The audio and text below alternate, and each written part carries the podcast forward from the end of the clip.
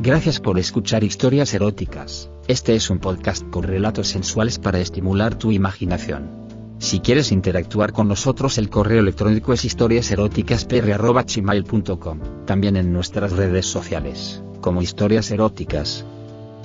¿Te gusta este programa? Comparte el podcast y dejaros una valoración en nuestra página de Spotify y todas las plataformas de podcasts. La mejor forma de apoyarnos es compartiéndonos. En nuestras historias podrías escuchar conductas sexuales de alto riesgo. Oriéntate con profesionales para conductas sexuales seguras. Sigo contando mis experiencias con aquella chica que conocí, durante un viaje de trabajo, en Barcelona. Repito que lo que cuento es 100% real, son cosas que yo he vivido y que me gusta contarlas. Cuando volví de Barcelona a Valencia, mi ciudad, no pensaba que iba a volver a ver a Cristina. Aquello, pensaba yo, había sido solo una aventura, súper excitante. Eso sí, pero nada más que una aventura. Nos habíamos intercambiado los teléfonos y habíamos hablado el día después, pero, sinceramente, pensaba que ahí había terminado todo. Con el paso de los días me enfrasqué en el trabajo y, aunque no me olvidé de ella, ni del fantástico polvo que nos pegamos, la vorágine del día a día me hizo concentrar la mente en otras cosas. Casi un mes después de ver a Cristina me sonó el móvil y contesté, signo de interrogación abierta, sí. Javier, Sí, soy yo. ¿Quién eres? no sé si te acordarás de mí.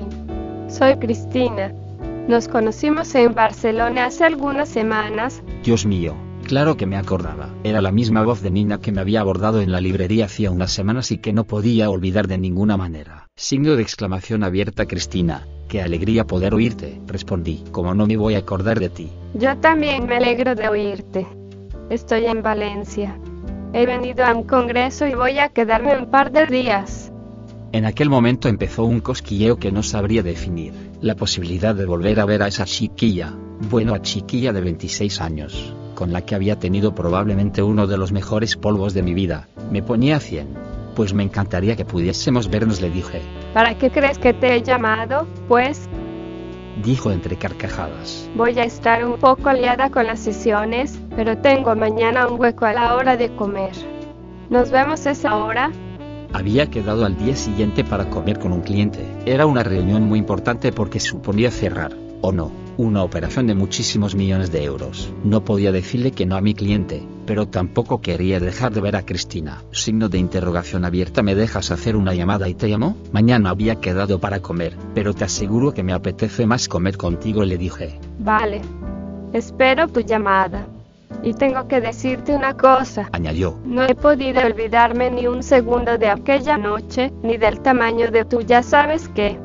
Ahora sí que no me cabía ninguna duda de que iba a darle plantón a mi cliente. Me inventaría una guerra nuclear en mi barrio, un terremoto en mi oficina o un maremoto en la piscina de mi casa, pero tenía que verla al día siguiente.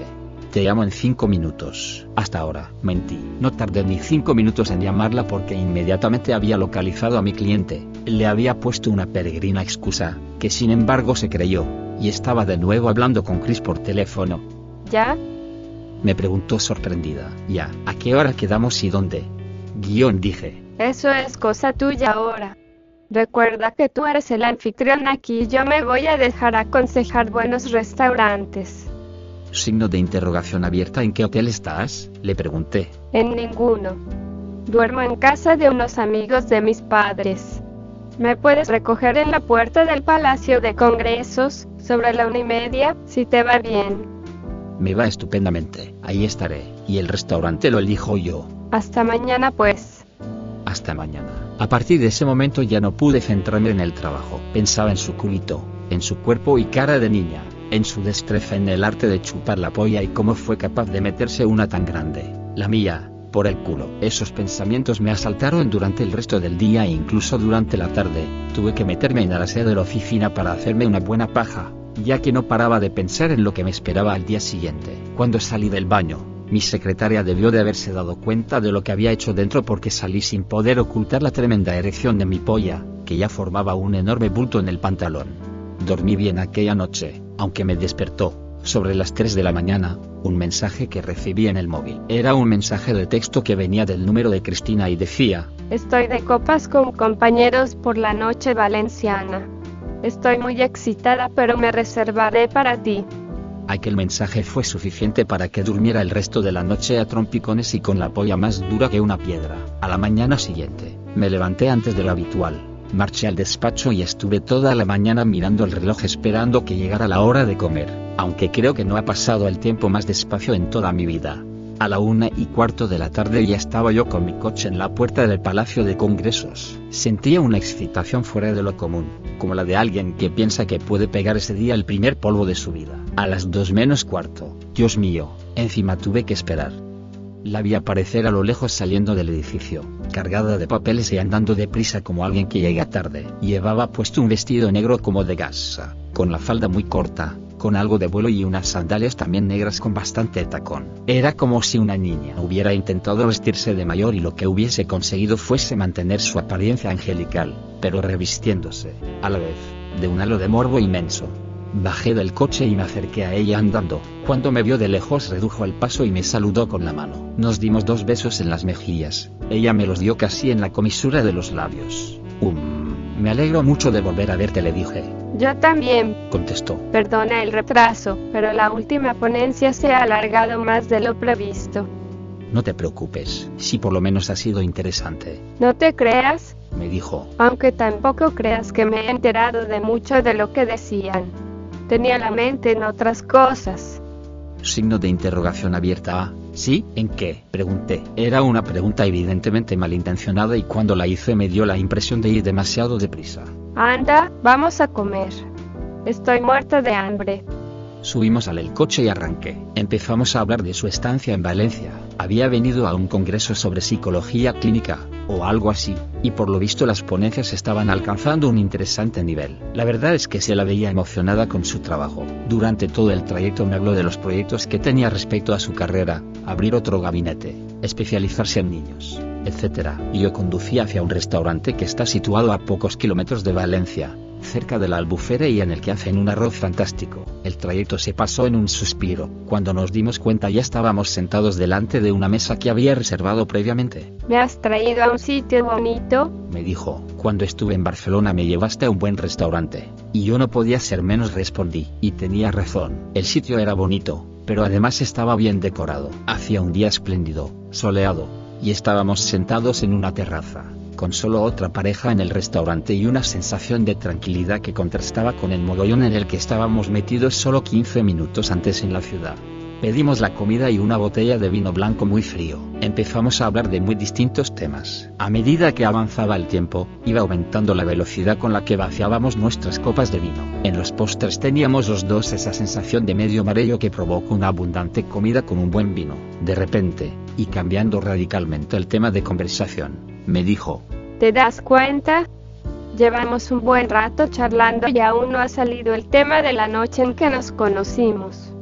Es cierto, contesté. Respóndeme a una pregunta. ¿Por qué me mandaste anoche el mensaje al móvil? Porque estábamos de fiesta en tu ciudad, en bares que me imagino que tú frecuentas por la noche cuando sales y no podía borrarte de mi cabeza. Quería comunicarme de alguna manera contigo. Signo de interrogación abierta y estabas excitada, pregunté. Bebí un par de copas de más. Ya sabes lo que pasa con el alcohol. Signo de interrogación abierta. ¿Hiciste algo? Me atreví a soltarle la conversación. En ese momento, estaba entrando en unos terrenos pantanosos, pero a los que los dos habíamos decidido voluntariamente entrar. Cuando llegué a casa, me masturbé. Me dejó sin palabras. Lo único que se me ocurrió fue vaciar de un trago la copa. Ahora contéstame tú a una cosa. Me dijo Cristina. ¿Estás empalmado? Signo de exclamación abierta, compruébalo tú misma, respondí. Alargó su mano por debajo del mantel, la puso encima de mi paquete y la mantuvo ahí, notando cómo crecía mi bulto por momentos. ¿Sabes una cosa? Tienes la polla más grande que me ha follado nunca. No he dejado de pensar en ella y creo que venir al Congreso ha sido una excusa para venir a Valencia y tener otra vez tu rabo para mí. Vayámonos de aquí, le dije. Me muero de ganas de follarte. Todavía no. Antes te la tengo que comer. Y quiero comértela ya mismo. Pero, aquí no se te ocurrirá hacerlo, ¿no? Sígueme dentro de un par de minutos. Me dijo. Se levantó y se fue hacia el servicio de caballeros y entró. En ese momento, Aproveché para pagar la cuenta porque no podíamos desaparecer los dos de la mesa sin levantar sospechas entre los camareros. Cuando me trajeron la tarjeta de crédito y firmé, me dirigí a toda velocidad a los servicios y entré. No había nadie. Los reservados estaban todos abiertos excepto uno con la puerta entornada, en el que evidentemente debía estar Cristina esperándome. Entré, cerré tras de mí y ella se abalanzó sobre mi boca, pegándome un morrío que me puso la polla a mil por hora. Inmediatamente se arrodilló y, bajándome la cremalera del pantalón, sacó mi rabo y empezó a chupármelo como solo ella sabía hacerlo. No sé el tiempo que duró aquella mamada, pero sí recuerdo que, por tres veces, entró gente que, estoy seguro, oyeron mis gemidos a través de la puerta del reservado. Los labios de Cristina abrazaban mi polla y su lengua se movía en círculos, dentro de su boca, por todo mi capullo. Me la han mamado muchas mujeres, pero esta mamada era realmente espectacular. No pude aguantar más y me corrí con una fuerza brutal, llenándole de leche la boca a Cristina que recogió hasta la última gota. Hecho esto, se levantó y se llevó el índice a los labios con la boca cerrada, en señal de que no hiciese ruido, indicándome con la mano que me esperaba en el coche. Salió del aseo, mientras tanto me entretuve arreglándome el pantalón. Para hacer tiempo, salí del restaurante, no sin antes haber notado como dos camareras se sonrían entre sí, señal inequívoca de que se habían dado cuenta de la jugada, y me dirigí a la calle donde estaba Cristina esperándome. Entramos en el coche y me entregó algo que llevaba en sus manos. Era su tanga, negro, como el vestido. Se lo había quitado justo antes de meterse en el coche. Me sonrió y me hizo señas, sin abrir la boca, de que lo oliese. Olía a flujo y estaban absolutamente chupadas. Arranqué el coche y ella se levantó la falda, mostrándome su coñito depilado completamente, excepto una pequeña mata de vello en la parte superior, justo como lo recordaba. Subió los pies en el salpicadero. Comenzó a hacerse una paja con la mano derecha mientras que se metía dos dedos de la mano izquierda. Mi polla estaba otra vez en perfectas condiciones y yo conducía de la forma que podía, mientras no le quitaba ojo a ella, que no paraba de gemir, siempre con la boca cerrada cuando se acariciaba el clítoris y se daba placer con el mete y saca de los dedos. Con un gesto de la mirada, sin decir nada, me indicó que me sacara la polla. Lo hice, todo esto sin dejar de conducir, y ella se inclinó sobre mi rabo duro, grande y teso. En eso, sentí una sensación muy extraña, cálida, como de un líquido caliente en mi polla resultó ser mi propio semen. Ella había mantenido en su boca la leche de la mamada que me hizo en el baño. Con razón Cristina no había abierto la boca, ni dicho nada, desde que me corrí. Cada momento que pasaba descubría más morbo en aquella chica, a la cual veía por segunda vez y que sabía hacer cosas que me excitaban tanto.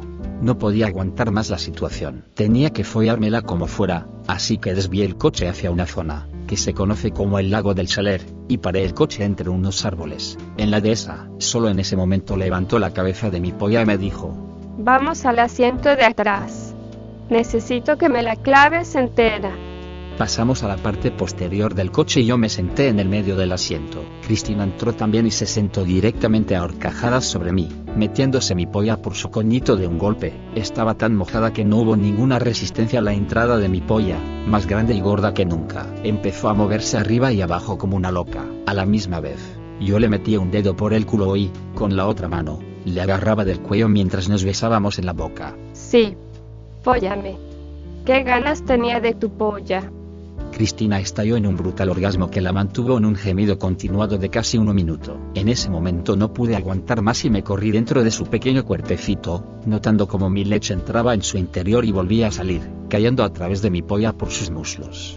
Se levantó, me dio un beso en la boca, que casi fue más un mordisco en mi lengua, y salió del coche. En eso se puso en la parte delantera y, tumbándose en el capó, con el pecho sobre el mismo, se subió la falda hasta la cintura y abrió las piernas. Yo seguía dentro del coche y ella me miró a través del parabrisas, invitándome a que saliera y siguiéramos con la fiesta. Salí inmediatamente y me puse delante del coche. Me agaché y empecé a comerle el culo, el coñito y la parte interior de los muslos mientras ella se agarraba a los limpiaparabrisas y los retorcía por culpa del placer que estaba sintiendo. Le metía la lengua todo lo que podría dentro del ano, que ya estaba tremendamente dilatado esperando mi polla. Cristina arqueaba cada vez más el culo, poniéndose casi a cuatro patas sobre el capó. La volví a tumbar totalmente boca abajo y apoyé mi polla sobre su culo. Ella giró la cabeza, me miró a los ojos y dijo, De un golpe. Y eso hice. Se la clavé tan fuerte por el culo que lanzó un grito que, estoy seguro, se oyó en muchos metros a la redonda. Yo sabía que ella necesitaba marcha y empecé a follármela muy deprisa, mientras le apretaba los cachetes del culo con las manos. Sus gemidos eran cada vez más exagerados y debió correrse hasta tres veces cuando yo noté que me iba a correr. Signo de exclamación abierta Cristina, me corro, le dije. Ella se sacó mi polla del culo, se separó de mí y se arrodilló delante, diciéndome, Córrete en mi cara. Dame toda tu leche. Dicho y hecho, empecé a lanzar chorros de semen que le cayeron en la boca, la nariz, los ojos y hasta en el pelo. Hasta yo mismo me sorprendí de que, después de haberme corrido ya dos veces, aún me quedara tanta leche. Os aseguro que es lo más excitante que he visto en mi vida, el ver a aquella chica, con cara y cuerpo casi de niña, y con la cara llena de semen. Se levantó y me arreó un beso, con toda la cara como la llevaba, que mezcló nuestros labios y lenguas con mi leche y que, lejos de desagradarme, me resultó sumamente excitante. Nos limpiamos con Kleenex que llevaba yo, entramos en el coche y nos volvimos a dar un beso. Arranqué y me dijo, entre risas, ¿Tienes previsto venir pronto a Barcelona? Me muero de ganas de pegar un polvo contigo. Antes tendré que recuperarme de este le contesté sonriendo. Pero descuida, que cuando vaya seré yo quien me reserve para ti. Volvimos hacia Valencia charlando como dos buenos amigos. Cuando llegamos al Palacio de Congresos, antes de bajarse del coche, me dio un beso en los labios diciéndome, No tardes en venir a mi ciudad. Deseo mucho tu polla. Nos despedimos y regresé a mi despacho. A la mañana siguiente recibí otro mensaje escrito en el móvil que decía, Estoy en el tren de vuelta a casa. Ha sido fantástico estar en Valencia. Por todo.